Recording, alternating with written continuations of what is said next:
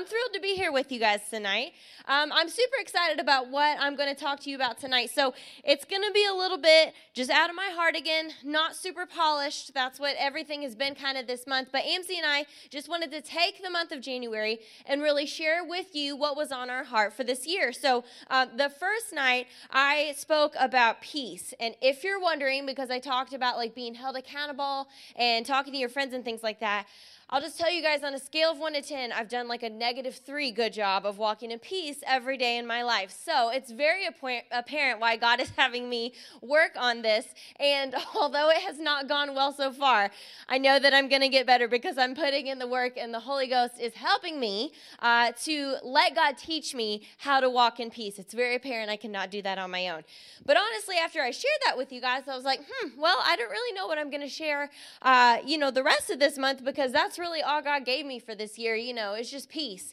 And the Holy Ghost again interrupted my thoughts and said, why don't you ask me if there's anything else? So, okay, this is a recurring theme lately. I'm not going to say he's getting sassy with me because I need it, but he's been butting in my thoughts a lot and being like, why don't you just do this? Why don't you just ask me? So I guess this year I'm also just learning to just ask God what to do. So I'm really excited to share with you the second thing that God is going to have me work on this year. And this is something I've been hearing about since I was a kid, but honestly, when he said it, I was a little bit embarrassed to find that I hadn't thought about this in so long. I kind of, it took me a minute to even really figure out what I thought that this meant. So we're talking tonight about guarding your heart. And I've heard that verse since I was a child. Guard your heart, guard your heart, guard your heart. And it's like, okay, and I've even heard some great messages on it. If you were in the quarry a long time ago, Pastor Jordan had a series called Guard Your Garden and all this stuff. So I've heard about this a lot in my life, but like I said, I was embarrassed to find that I was like, okay, guard my heart. So what exactly do I need to do? So I'm going to share with you tonight the conclusion that I came to and what the Holy Ghost helped me see. So let's start by looking together at Proverbs four twenty-three. And this is our theme verse for the night. It says, above all else, guard your heart, for everything you do flows from it. So the second part of that verse is super clear. He says, everything you do flows from your heart. So that immediately told me, okay, this is really important. This is why God is bringing this up to me this year. He's saying, guard your heart because everything you do is coming out of that. So if you're not doing that well, the conclusion would be that everything that you're doing is not going well, right? That part was easy for me to interpret, but honestly, the beginning part, I was just like, okay, I got it. This is very important, but above all else, guard your heart. Like, okay, what am I going to do with that? So it is important for me to guard my heart because everything I do is flowing out of my heart. So I was thinking about the word guard. If you're guarding something, I was thinking like in medieval terms, right? Literally guards and like knights in armor and stuff. You are watching to see what comes in, and you're making sure that you keep dangerous things out, right? We could all probably agree if you have an alarm system, if you have a guard dog, if you have a security guy, their job is to watch what's coming in and keep dangerous things out. So again, I was like, okay, I can understand that, but like, how do I do, what am I doing to do that? Have I totally neglected this? What, am I really watching what's coming in my heart, and am I really guarding it to keep dangerous things out? And God led me to the parable of the sower, which is in Matthew thirteen, one through twenty-three. We're not going to read it tonight. I'm going to give you guys that assignment to take that home and read it. Again, it's Matthew thirteen, one through twenty-three. But Jesus shows us something that's really important in this parable. He said, our heart functions like soil. That means whatever goes into it is going to grow. Again, that's part of why this is such a big issue, because I realized then reading that, okay, whatever goes into my heart does not stay in the state it came in, it grows. And that's how sometimes we turn around in our lives and there's this huge problem and we're going like, whoa, where did this come from? Where is all this fear coming from? Where's all this anxiety coming from? Well, it came from the soil of your heart. You let something in your heart that was small and maybe you didn't notice it at first. Maybe it wasn't a problem at first, but when it grows, you're going to notice and it's going to be a problem. So God was kind of leading me through this thought process of saying, okay, this is really interesting. I've got to look at my heart and evaluate what I'm letting in my heart, because that's going to grow, and it might not be a problem today, but it might be a problem in ten weeks or ten months from now when that thing begins to grow. So I think that's a great takeaway from the parable of the sower. And on that foundation, I want to share with you guys tonight four things that God really uh, led me to just jot down and say, I am guarding my heart against these things this year. And your things that you're guarding your heart against might be different than the things that God gave me, but I want to share those with you just to show you what he showed me and share some scriptures that go along with it, so that maybe some of these things, if they pertain to you, you can go ahead and pick them up too. But I really want you to go into this year really evaluating what is getting in my heart, because things are constantly trying to get into your heart, really, from our culture and from the media. Uh, I think all of us could probably say after twenty twenty, there's at least been some level of fear or discouragement or worry or confusion that's tried to, to grow in our hearts and to come into our hearts. And sometimes those things come subtly. Sometimes we don't really realize, like, hey, I've been hearing this over and over and over, and the next thing you know, it's kind of just in me. And I'm thinking, well, how did that get there? I don't really believe that. I don't usually think like that. I'm not usually having those kinds of thoughts. Where did that come from? Well, it came from my heart.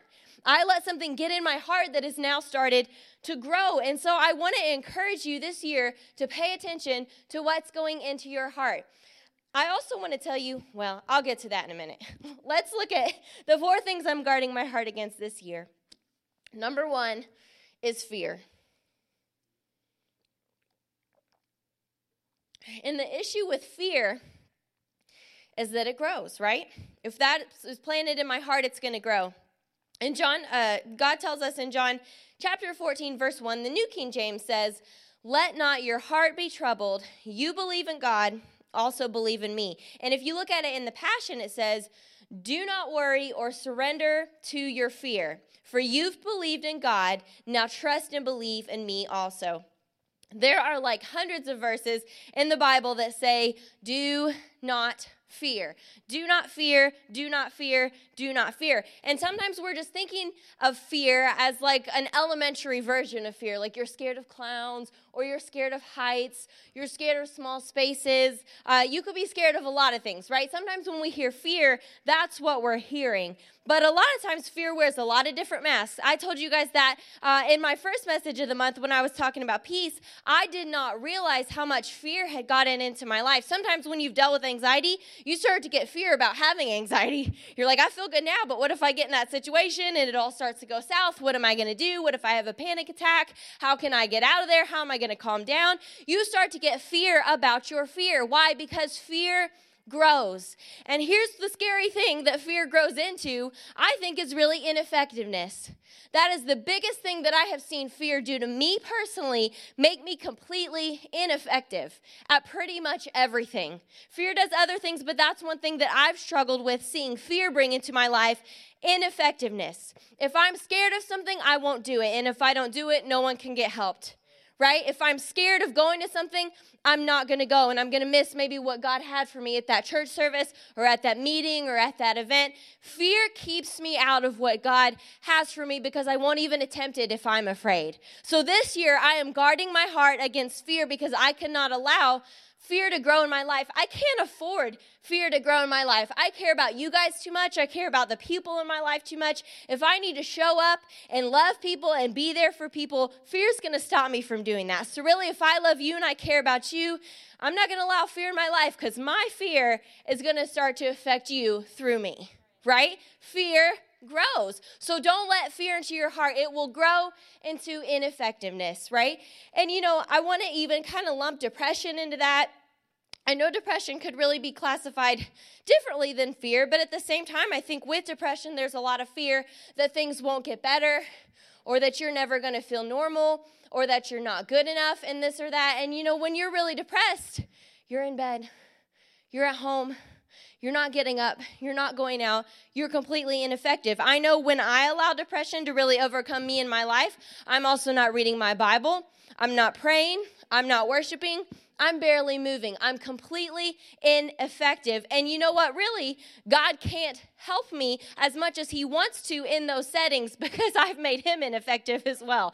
God has given me answers. He says, I've sent my word to heal you and to help you. So that means I have to get into the word to be healed and helped. If I don't do that, God's word is ineffective in my life. So I don't want to let my fear make me ineffective, but I also don't want to let it make God ineffective in my life either. In the same manner, when I've uh, really dealt with like panic, anxiety, depression, you know what I do not want to do on Sunday mornings? Get up and come to church.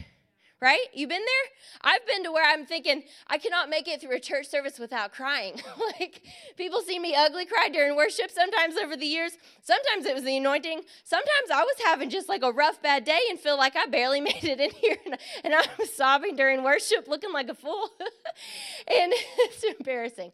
But I'm saying, you know, that fear will try and keep you home. Well, if you don't come to church, you can't get the help God has for you at church through your pastors and through this community. So do you see how the devil can kind of trick you into this fear? It seems like a very personal issue, but it really starts to affect things around you, and it inhibits God's ability to get his help to you, right? God says, draw near to me, and I'll draw near to you. You got to draw first. We got to come to church. I have to open my Bible. I have to turn on worship music when I don't feel like it. So this year, I really want to guard my heart against fear because I don't want to be ineffective, and I don't want to limit God's ability to move in my life either.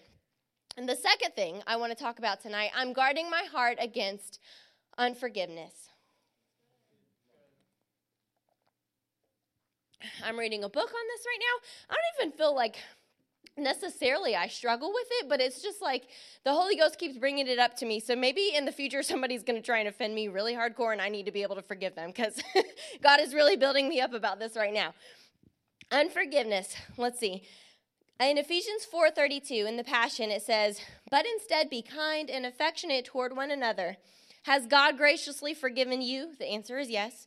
Then graciously forgive one another in the depths of Christ's love. And here's the issue with unforgiveness. It grows too. Just like fear grows, if you plant unforgiveness in your heart, it's going to grow. But it's going to grow into bitterness and into hate. Unforgiveness turns into bitterness and hate. And if there has ever been a time that I personally have seen hate and bitterness manifest in our culture and in our world and in our country, it's in the last twelve months of my life. That was um, just a horrifying, I think, demonstration, a lot of what we've seen on the news and a lot of what's gone on, just an appalling demonstration of hate, man. What hate can really look like, what hate really does, how hate really manifests. So if I don't deal with my unforgiveness, even if it's over something petty or small or something that I feel really justified in being angry in, I've got to eliminate that kind of stuff because it might not be hate today, but in five years, that unforgiveness will turn into bitterness and hate. I cannot afford to be hateful. And I think we all probably know some people in our lives that have been through hard things, and they've allowed those things to make them really bitter, right? You guys know somebody who's super bitter. Sometimes it's just like a super old person who's kind of old and angry about life, or maybe people who've just been through a lot of difficulty in relationships or family things. You can feel bitterness when you're around a bitter person, right? Nothing makes them happy. Nothing is good enough. There's no good days. Every day is a bad day. Every trip to the store is a bad trip to the store, right? Every single event never goes right for these people. And I just can't afford to be that way. I would never be helpful to anyone if I allow myself to be bitter, but especially hate. And, you know, sometimes we look at bitter and hateful people and we're like, wow, like I could, I could never be like that. Like, why are they like that? That would just make life so miserable. Just be happy, blah, blah, blah. That tends to be my attitude, but I think it's easier to become that kind of bitter, hateful person than we've really realized. I don't think that person who's like that ever really set out to be bitter or hateful either, but they allowed something to grow into their heart and turn into something that it was really never supposed to be. So I'm really, really working to guard my heart against unforgiveness, like in every single way, even tiny little things. If something comes up to me where I remember some, you know, someone who did something wrong to me, even if I don't feel mad about it, even if I, I would say I'm not upset about that anymore, it's all fine, I still have been just saying to myself, nope, Father, I forgive them. I don't even want to remember that anymore. I forgive them because I cannot afford to allow that to grow in my heart. And I think one of the biggest keys of, you know, forgiveness is really just in this verse. It says, has God graciously forgiven you? Yes, then graciously forgive other people. And when I have felt like I cannot forgive someone, that's because I'm trying to do it in my own strength. You were not really meant to just forgive people on your own. It's something that flows from God to me and then from God through me. Forgiveness does not originate in my own self. None of us are really good enough people all on our own to be able to forgive everyone of everything. That comes from God. So the easiest way for me to make sure I can forgive everyone of everything, I found that it's just really important for me to really go to God on a super frequent basis and say, God, I am so grateful for your forgiveness, right? I personally have been guilty of taking God's forgiveness for granted, right? We've been taught God will forgive you of anything. You just repent, say you're sorry. You know, the blood of Jesus covers it. It's all good. And that's the truth. But at the same time, I know that I've been super guilty of just abusing that or just, you know, well, God forgives me. Like, yeah, you know, like it's not some kind of major miraculous thing that he's doing for me. He's forgiven all my sins, the ones that people know about, the ones people don't know about, the big ones, the little ones, the ones I didn't deserve forgiveness from. He forgives me for all of those. And when I truly stay grateful for that and focused on that, then I can forgive other people. You know, Amzie, I think, had recently talked about uh, on a Sunday morning kind of not forgetting where we came from, right? Looking back and seeing how far God has brought us. And when I really look back and see everything God has forgiven me from, I could never justify holding unforgiveness against somebody. I just couldn't. When I really look back and see, man, I did that, and man, I thought those thoughts, and uh, man, I had this attitude, and I just can't believe I did that for so long, and I, I thought that way for so long. When I look back and I see how God was so gracious to me, it really enables me to be gracious to other people. So if you struggle with forgiveness, I've been there, trust me, but I want to challenge you to just try and focus on God's forgiveness toward you because his forgiveness flows to me and then I let it flow through me. And that's how it works. That's how we're able to forgive people even of just horrifying things and awful things. I'm not saying what they did to you was right and I'm not justifying what they did to you or, or how they treated you. They may have had no right to do that. But it's only going to grow in your heart and turn into nasty things if you let that unforgiveness stay. So it benefits you and me if we forgive and just go ahead and get that out of our heart so that it can't grow into something bigger. The third thing God brought up to me was criticism. And this one caught me by surprise, so I'll explain it.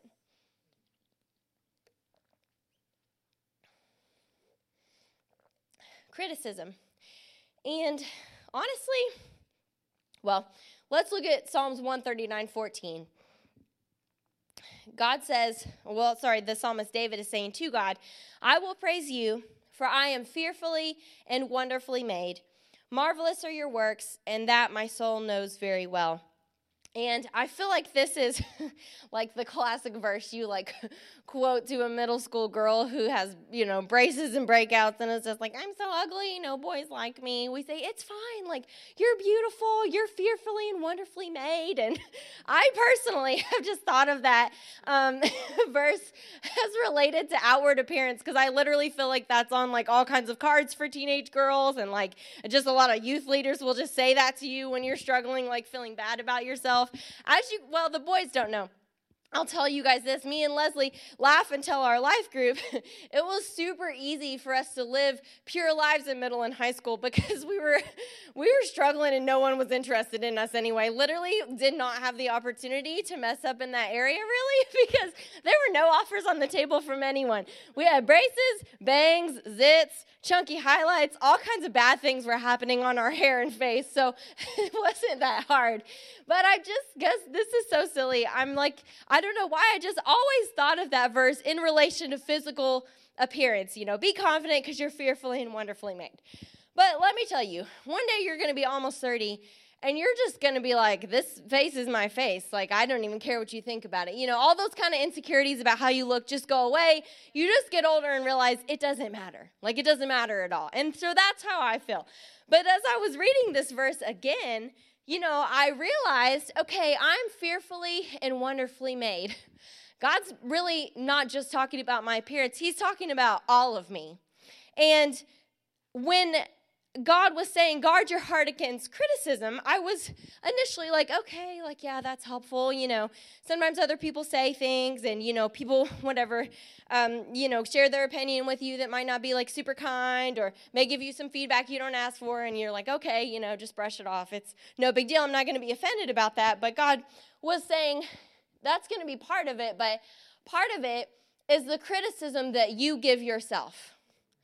Guard your heart against the criticism that comes from yourself. And listen to me for a second. It's not always from you. Sometimes it's from the devil. He can't control us, but he can send thoughts to us. And so a lot of times I do really struggle uh, with just wishing I was different, man. I wish I had a different personality. I wish I wasn't so loud. I wish I was uh, like basically like Miss Lois. I just want to be put together, poised, uh, you know, gracious. Uh, you know, I've never heard that woman like burst out laughing super loud, so I wish that I could not do that, but I do. So, you know, things like that. I look at other people and I'm like, wow, I just wish I could be like them. Well, that's criticism. God made me. God gave me this personality. I don't know why, but he did. And he says, I am fearfully and wonderfully made. So I'm going to guard my heart against the own criticism sometimes that I send my way and that the devil helps me with. Does that make sense? The second part of criticisms that I would have not initially um, thought of because they're more subtle was God kind of brought up to me recently, uh, just in the last couple of years. You know, sometimes uh, people are just trying to offer you like a lot of life advice, and their hearts are right. They're meaning to be helpful. I'm assuming you guys experience a lot of this because really in middle and high school, you get a whole lot of this, right? There's some big life decisions coming up, so people are trying to send advice your way. Uh, but really, you know, sometimes when you've got people saying, well, you need to do this, and you should really do that, and you shouldn't do this, and you should really do that.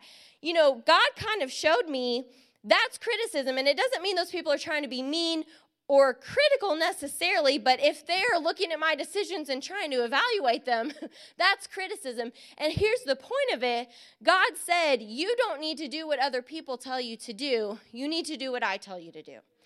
And I want to make it clear that I'm not talking just about everybody, because God does give us people in our lives that are valuable and can give us good advice. Our pastors, uh, parents, if you have godly parents, your life group leaders, right? We have these kind of spiritual advisors in our lives who uh, God speaks to and helps helps us, you know, find the right direction and, and follow the plan of God. So I'm not saying disregard all advice, but I'm saying there's a lot of people and a lot of voices in this world who will say, nope, you should do this. Well, you shouldn't do that if God didn't tell you to do that, right? If uh, God didn't tell you to go to school to be a nurse, you should not do that, even if your family's telling you to do that, right? Uh, if you God did not tell you to marry someone, you should not marry someone, even if your friends are telling you to do that, right? Those are criticisms sometimes of our decisions and of our lives, and I've got to guard my heart against those, not because those people are bad or evil. Those people may be trying to help me, but at the same time, it's more important for me to follow what God is telling me to do, so I've got to guard my heart against that because it'll keep me from getting confused. If I allow too many voices in my mind and in my heart, I'll be very confused on which direction to go. So personally, God spoke to me and said, hey, guard your heart against criticism. You don't need to do what everyone else says you need to do. You need to do what I tell you to do. So that's another thing I'm working on this year. And so that criticism part was kind of twofold. And number four, the last thing I want to talk to you guys tonight about is discouragement.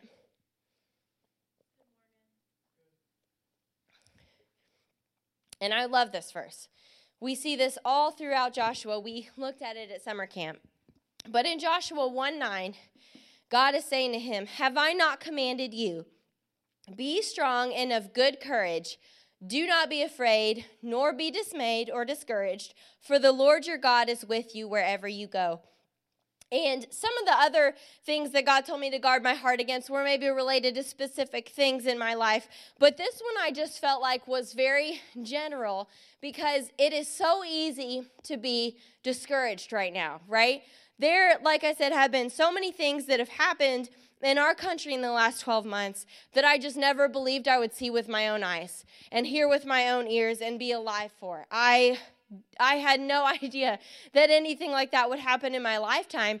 And so throughout the year, I did sometimes struggle with being discouraged. It wasn't maybe like a personal discouragement um, at the way my life was going, but to look at our nation and look at our country and look at how people were being treated and the horrific things that were happening, I felt so discouraged, thinking, How do we, wow, like how do we change this? This is so shocking. I can't believe these things are happening. Um, I, you know, this just exploded out of nowhere. How on earth do we fix it? How on earth, you know, we can barely talk about racism or anything like that in the church with half of these people getting mad about one thing and half of these people being mad about another thing. And we can't even bring up praying for your president, and half of these people are mad about it on one side and, and half on the other. And so it, it felt very overwhelming to see the church so divided over these issues, when I'm thinking like, man, this is the solution. You know, we, the church is the hope of the world. But how can we be when, when things seem so broken? And so for reasons like that, there were a lot of times I felt super discouraged this year and felt like I didn't know how to respond, or sometimes even know how to uh, pray or how to, to, to, you know, allow God to move and try and heal things and this and that and the other. And I really had to repent for that, because I realized I was so distracted by what the devil was doing that I was failing to ask God about what he was doing. And I'm not saying that we shouldn't be aware of what's going on and be involved and be vocal and be prayerful and all of those things. But at the same time, I've got to remember, and I had to remind myself, God wins in this. You know, if the devil's moving that big, I know God is moving bigger. And if God is saying, hey, there's a revival coming, hey, there's a movement coming, hey, things are stirring, then I better believe those things are happening, because if I don't, guess what? They're still going to happen, but I'm going to miss out. If I am so focused on the brokenness and the hurt, I'm going to miss the healing that God is bringing, because he wants to use every single one of us to bring that healing. You know what? I don't know necessarily to say to you if things are going to get better or worse in the world, but I know that in the church, things are going to get better. And I do know the church is going to be able to bring healing to the world, to those who will receive it. Does that, does that make sense? It doesn't mean every day the stories on the news are going to be great. And it doesn't mean that things are sometimes not going to get uglier around us.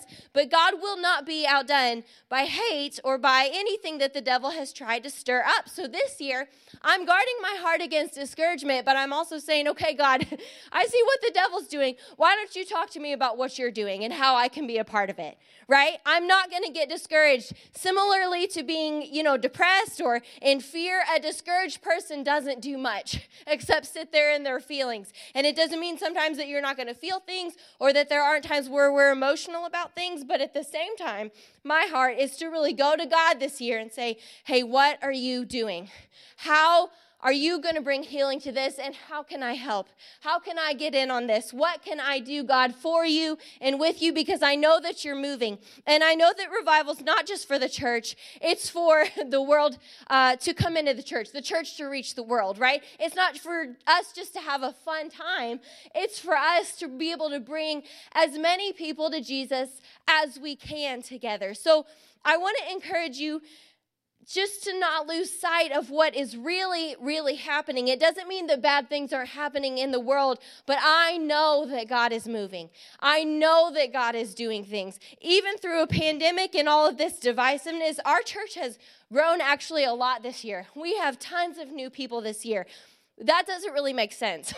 This doesn't really seem like a time where the church should be growing. The church is uh, not usually very popular for some of its stances and beliefs on cultural and social issues, right? Notoriously, we've sometimes uh, been on a very just religious or judgmental side, or not compassionate side, or, or whatever. And I'm not criticizing anyone. I'm just saying the church hasn't always had a great reputation. So to see it growing nonetheless across the world, and to see conferences being being held that are breaking records, and, and to see people just united in worship and in prayer is amazing. It doesn't make sense, and that lets me know God is moving. So let's get in on it together. Don't be so overcome by discouragement that you fail to see the healing that God is bringing to people, because he wants to use you, and he wants to use me, and he wants to bring healing and salvation to as many people as he can. That's his heart, right? His heart towards you is the exact same heart he has towards someone that you hate and you can't stand. All the horrifying things we've seen this year, you know, they broke God's heart just like they broke ours. And his even more so, because he loves the people involved more than you or I ever, ever could.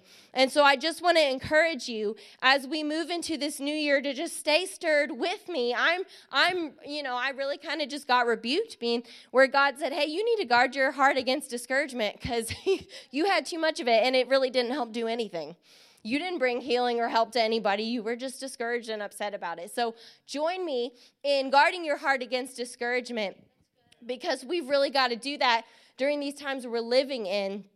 Let's just focus on what God is doing and the healing that he wants to bring. So to end tonight, I want to read Proverbs chapter four, verses twenty through twenty-seven to you in the Message.